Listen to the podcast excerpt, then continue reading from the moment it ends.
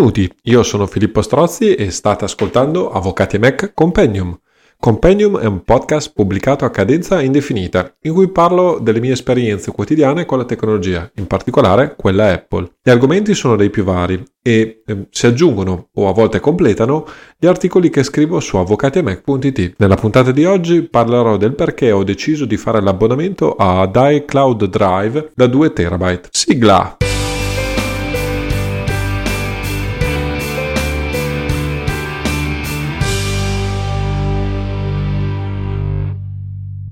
Prima di entrare nel vivo di questa puntata, alcune informazioni di servizio, o come gli americani chiamano follow up. Innanzitutto mi sono bloccato con la serie di puntate dedicate a lavorare su iOS e alle sue automazioni. Eh, ho registrato la seconda parte della, della serie di episodi, dovrebbero essere tre, ma l'organizzazione dei contenuti non è venuta come avrei voluto e in più ho avuto delle perdite di dati perché mentre facevo il montaggio il programma ha avuto dei problemi. Eh, apro e chiudo una parentesi, non è il programma di Alex che ha avuto dei problemi, ma un altro programma che stavo utilizzando. Quindi di fatto mi devo rimettere a rimontare la puntata e togliere tutte le indecisioni e così via. Per cui valuterò se riregistrare integralmente la puntata che comunque non mi soddisfaceva oppure se invece questa volta lavorare col programma di editing audio di eh, Alex Arculia per fare il tutto. Mi sono quindi un po' fermato e nel mentre sono passati due mesi velocemente. Ho quindi deciso di registrare questa puntata che è più frivola, chiamiamola così,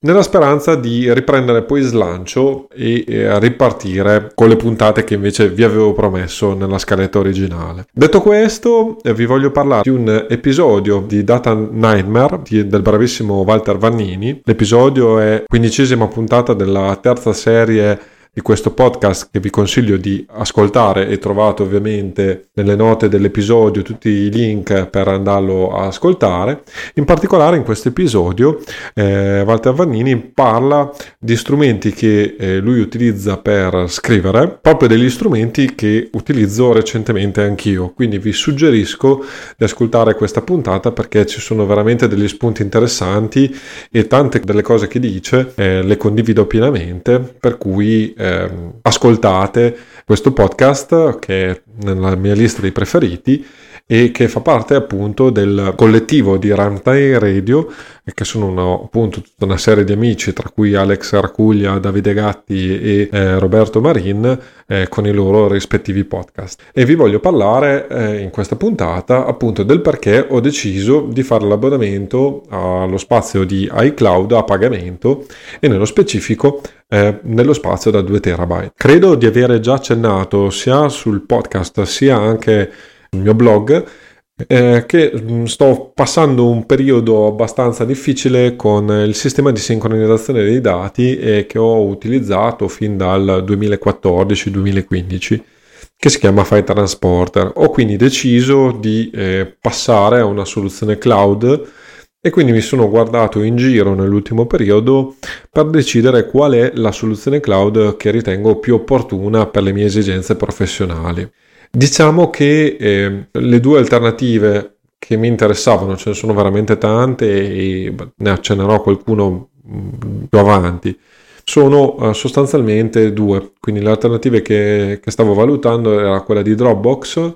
o quella di iCloud. Dropbox tendenzialmente mi interessava perché eh, di fatto uh, tutta la sincronizzazione, la grosso della sincronizzazione dei dati che mi interessava fare eh, la voglio fare attraverso questo programma che si chiama eh, DevonSync e che sostanzialmente crea una copia di sincronizzazione su uno spazio cloud che può essere o Dropbox o iCloud perché attualmente questo programma funziona solo e esclusivamente con questi due spazi di eh, sincronizzazione cloud. La sincronizzazione dei dati che viene fatta da DevonSync è eh, fatta attraverso eh, la cifratura que- dei dati del database di DevonSync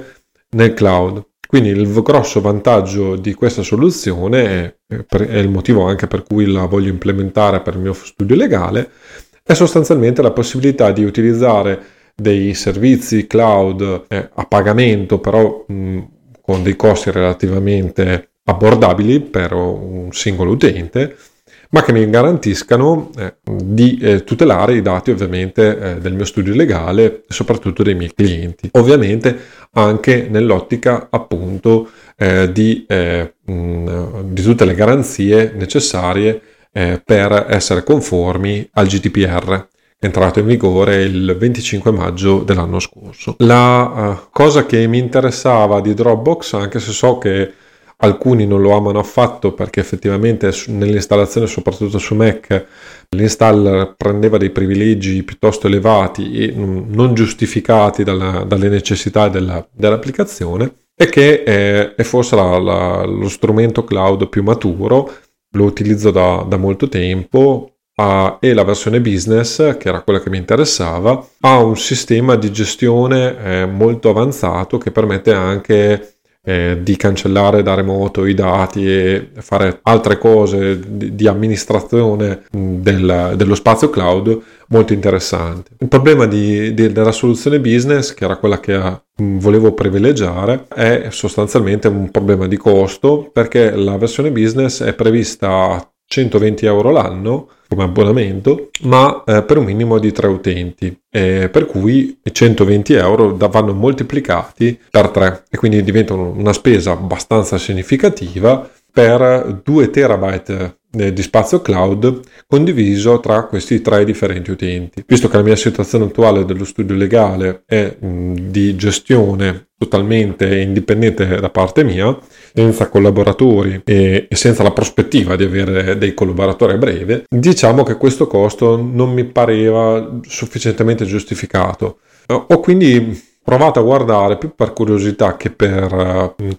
per vero interesse in iCloud. Quali sono le necessità che eh, avevo di utilizzo di questo spazio cloud? Eh, anzitutto la possibilità di salvare documenti che devo scrivere e quindi eh, gestire in maniera eh, sensata e sincronizzata ovviamente la, la creazione di documenti atti giuridici piuttosto che documenti. La seconda necessità ovviamente era quella di archiviare documenti nel senso tecnico, cioè e appunto tutta la documentazione relativa ai fascicoli che digitalizzo, le eventuali ricerche giuridiche al materiale di riferimento eh, per le varie posizioni, nonché tutta una serie di documenti amministrativi tipo spese ufficio ed altro,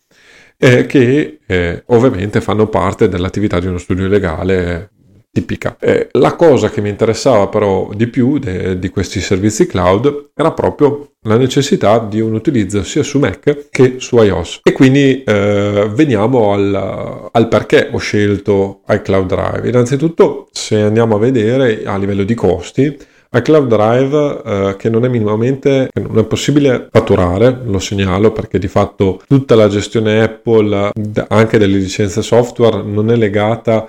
all'attività professionale ma sarebbe legata all'attività eh, personale perché per la gestione commerciale c'è tutto un, un percorso differente. Eh, tendenzialmente comunque lo spazio dei cloud costa eh, 9,99 euro al mese, quello da eh, 2 terabyte. Per cui di fatto all'anno costa circa 120 euro. Eh, 2 terabyte sono sicuramente uno spazio significativo cloud e quindi per una gestione documentale di un, di un, piccolo studio legale come il mio, eh, adesso negli ultimi backup che avevo fatto sono intorno a 27 GB di dati eh, salvati digitalmente tra tutto, quindi anche cose che casomai potrebbero essere cancellate e materiali eh, diciamo eh, pervenuto in, in varie maniere. E la cosa interessante è che con l'abbonamento eh, mensile di ad iCloud Drive c'è la possibilità sia di sincronizzare i documenti, come vi ho già spiegato prima, e come tendenzialmente chi utilizza strumenti Apple eh, conosce, perché comunque il Cloud Drive viene concesso a tutti gli utenti Apple, sia eh, che abbiano acquis- acquisito un Macintosh o un dispositivo iOS, con 5 eh, GB di spazio gratuito che però oggettivamente è utile solo per fare piccole cose. Io tendenzialmente questi 5 GB ho sempre utilizzati per sincronizzare i miei dati eh, su iCloud legati prevalentemente ai miei hobby, quindi avvocati e Mac e così via. L'altra cosa molto interessante di, que- di questo spazio è che eh, può essere utilizzato anche per il salvataggio delle eh, foto scattate con i dispositivi Apple e ovviamente eh, la sincronizzazione di queste tra i vari eh, programmi foto su Mac e su iOS. E questo, devo dire la verità, è stato uno dei motivi per cui mi ha fatto prediligere iCloud Drive, essendo avendo io tutto materiale Apple e quindi avendo la possibilità di sincronizzare ovviamente anche le fotografie sui miei dispositivi mobili e fissi. L'altra cosa molto interessante è questo spazio, questi 2 terabyte nel mio caso specifico, possono essere utilizzati anche per fare il backup dei dispositivi, quindi de- dell'iPhone e dell'iPad. In questa maniera, diciamo, quindi si eh, ottiene un ulteriore eh, vantaggio che è quello di avere salvate le configurazioni dei propri dispositivi nel cloud di Apple e quindi avere la possibilità poi di poter ripristinare i propri dispositivi anche attraverso questo sistema. Io fino a poco tempo fa facevo i backup prevalentemente fisici, quindi collegando il mio dispositivo iOS alla, ad un Mac e utilizzando iTunes per fare il backup cifrato dei dispositivi, cosa che consiglio com- comunque di continuare a fare e io faccio ogni tanto ma eh, oggettivamente questo, soprattutto con i nuovi Macintosh che hanno gli, hard disk a stato solido, è un po' dispendioso perché spesso e volentieri questi backup diventano molto molto molto pesanti, anche 60-70 GB è facile eh, avere dei backup di questo genere, almeno questo almeno sono sui miei dispositivi, per cui il backup fisico diventa un, abbastanza impegnativo. Vantaggi aggiuntivi eh, di, questa, di questa opzione sono il fatto che esiste possibilità di utilizzare lo, lo, stesso spazio iCloud anche per i componenti della famiglia, del nucleo familiare. L'opzione si chiama in famiglia e permette appunto, nel mio caso specifico, a mia moglie e in un futuro a mio figlio, di utilizzare questi 2 terabyte che di fatto sono più che sufficienti non solo per il mio utilizzo ma anche per l'utilizzo di tutta la mia famiglia, sia per la gestione delle foto sia che per la gestione dei backup e dei documenti. Quindi a livello utilitaristico e di gestione dei, dei costi, l'acquisto di iCloud Drive a 120 euro l'anno ha anche il vantaggio di garantire e di semplificare la mia vita personale perché appunto i dispositivi di mia moglie mm, e eh, di mio figlio possono essere backuppati eh, direttamente nel cloud e quindi io non devo fare tutta una serie di attività e posso vivere anche sogni, sonni più tranquilli. Inoltre, ovviamente, la, la, possibilità di condividere tra i vari componenti della famiglia le foto e quindi poi tutta una gestione che diventa molto più semplice. Quali sono però, eh, fino, a, fino adesso ho parlato dei lati positivi ovviamente di iCloud Drive, quali possono essere, anzi quali sono di sicuro i, i limiti di questa soluzione? Beh, come vi ho già accennato, iCloud è pensato per un uso familiare, ma sicuramente non per un uso professionale ed è anche uno dei grossi limiti eh, che eh, si sta trascinando Apple nella propria modalità di, di fornire questi servizi. Infatti i servizi di iCloud sono pensati prevalentemente per, per l'utente medio e non que- per quello professionale. E conseguenza di ciò, innanzitutto, è la possibilità di, di, di, condividere solo documenti e non intere cartelle come con soggetti terzi, come per esempio è facilissimo fare con Dropbox. Quindi questo, per esempio, può rendere più difficile la, la possibilità di trasferire a soggetti terzi i dati. È ovvio che è sempre possibile creare un, un file zip dove vengono inseriti tutta una serie di documenti e poi inviare il link per la condivisione di questo file a soggetti terzi e apro e chiudo una parentesi, in questo caso potreste fare, se lo dovete fare per lavoro, creare un file zip cifrato e quindi inviare link a chi volete invia- inviare documenti e separatamente ovviamente eh, comunicare la password per, per rendere eh, sicura ovviamente la comunicazione di questi dati. Io risolvo tutta la, la problematica ovviamente di cifratura dei dati eh, con invece eh, Devonsync. Su questo fronte poi c'è eh, un'ulteriore limitazione di eh, iCloud Drive,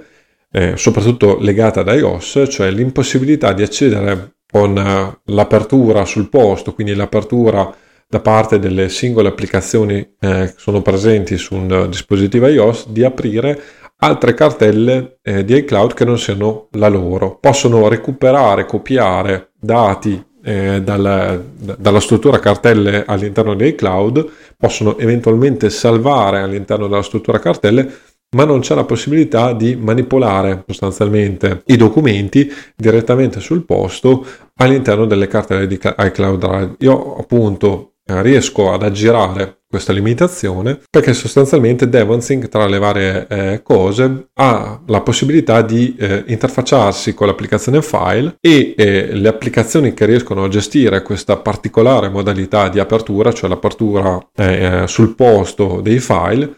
possono accedere alla struttura cartelle virtuale di DevonSync e modificare dentro, direttamente dentro DevonSync i file è lo scopo fondamentale che mi prefiggevo appunto per avere una sincronizzazione dei, dei, documenti e la gestione di questi documenti direttamente anche su iOS. Ovviamente l'avvertenza che vi devo dare tra le limitazioni è che, ovvia- è che questa, questa soluzione, che comunque è una soluzione diciamo molto specifica perché ovviamente vi richiede di aver acquistato e aver fatto un investimento relativamente significativo di una licenza eh, ProOffice di DevonSync per Mac e eh, della versione eh, di DevonSync to Go per iOS. E soprattutto questa è una soluzione pensata esclusivamente eh, per un avvocato senza collaboratori. Non è infatti possibile utilizzare questa soluzione con mm, dei collaboratori, o meglio, è possibile farlo perché DevonSync permette eh, la versione off, eh, ProOffice eh, residente su Mac di creare anche un, uh, un, accesso web al database, ai singoli database presenti sul, sul Mac, quindi di fatto vi permetterebbe di condividere i documenti con, uh, con dei collaboratori, ma questo solo esclusivamente all'interno dell'ufficio e della rete interna. Quindi comunque con delle limitazioni e ovviamente lavorare su iOS non sarebbe possibile ehm, con dei collaboratori. L'altra cosa che vi segnalo perché mi sono posto la domanda è sicuramente il Cloud Drive eh, funz- eh, pare funzionare su Windows perché eh, quantomeno come vedrete nelle note dell'episodio eh, c'è una guida di riferimento eh, di Apple per l'utilizzo del Cloud Drive anche su Windows. Ovviamente non esistendo però una soluzione tipo DevonSync è impossibile lavorare anche su Windows con eh, i documenti ovviamente cifrati all'interno di iCloud Drive. Detto questo, eh, l'ultima cosa prima di chiudere la puntata di cui vi voglio parlare è, è che come tutte queste soluzioni prima di passare a implementare operativamente la soluzione, dovete mettere eh, in piedi una strategia di backup. Infatti, se è vero che uso la versione base di iCloud da anni e di fatto mh, non ho avuto grossi problemi di perdita di date o di dati o perdita problemi di sincronizzazione di, de, dei file salvati su iCloud Drive. Giusto per inciso, la maggior parte dei contenuti di Avvocati Mac è su iCloud. È meglio comunque, eh, soprattutto se si utilizza eh, questo strumento per lavoro, avere una necessaria strategia di backup, cioè di salvataggio dei, dei dati per evitare ovviamente perdite di documenti importanti. Segnalo tra l'altro che varie persone che seguo su internet, tra cui David Spark, ormai usano da anni per l'attività professionale iCloud Drive, anche se appunto in America ci sono meno problemi perché non hanno il GDPR e quindi determinate problematiche mm, non sono indispensabili. Vi segnalo comunque che ho scritto anche un articolo eh, su come eh, appunto creare file eh, DMG dove è cifrato, dove appunto salvare i documenti e dove è possibile appunto aprendo questo file DMG eh, utilizzare eh, questi file in maniera pur mantenendoli cifrati. Tornando al nostro problema del backup,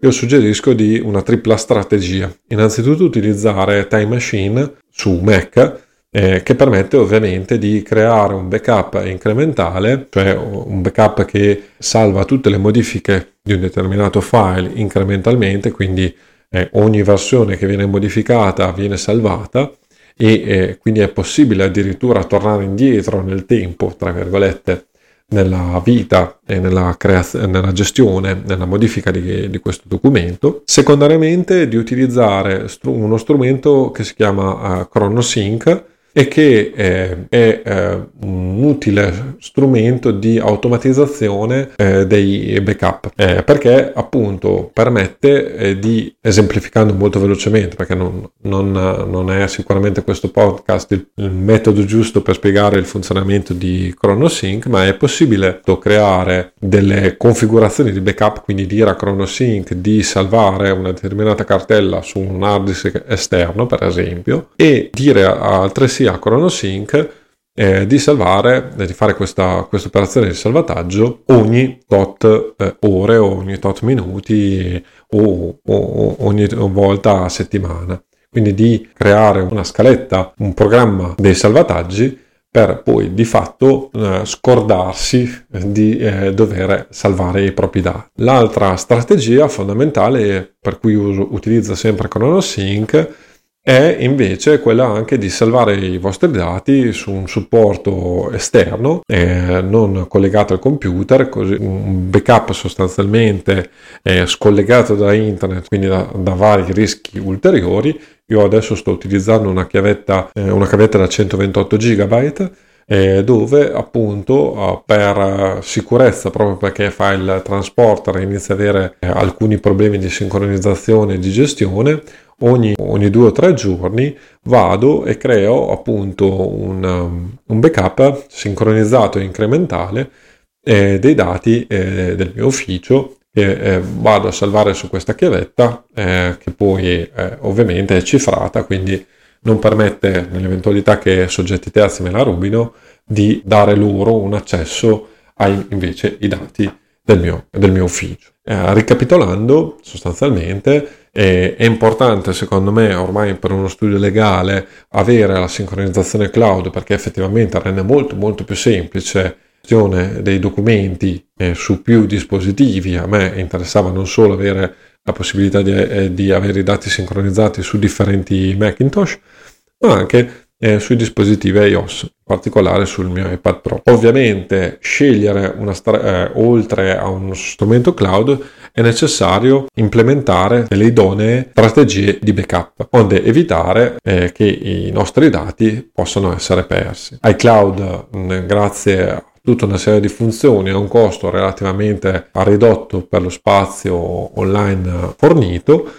mi è sembrata la soluzione cloud più utile per il sottoscritto, ma soprattutto perché io lavoro solo con strumenti Apple e effettivamente ho anche il vantaggio di poter condividere questi 2 terabyte di dati cloud anche con il resto della mia famiglia, quindi la spesa di fatto un po' eh, viene ammortizzata anche per questo scopo. È ovvio che una scelta del genere riflette le mie particolari e specifiche necessità, Spero tuttavia di avervi dato degli spunti eh, per valutare se eh, avete necessità di uno spazio a pagamento su iCloud dei pro e dei contro di questa soluzione e da ultimo se la mia soluzione può non essere la vostra, casomai può darvi degli spunti per fare delle modifiche e, e ovviamente gestire il salvataggio dei dati uno spazio cloud eh, per le vostre specifiche esigenze. Per ora è tutto, trovate alcuni approfondimenti e link eh, nelle note dell'episodio che potete trovare eh, alla pagina eh, avvocatiemac.it slash podcast slash 2,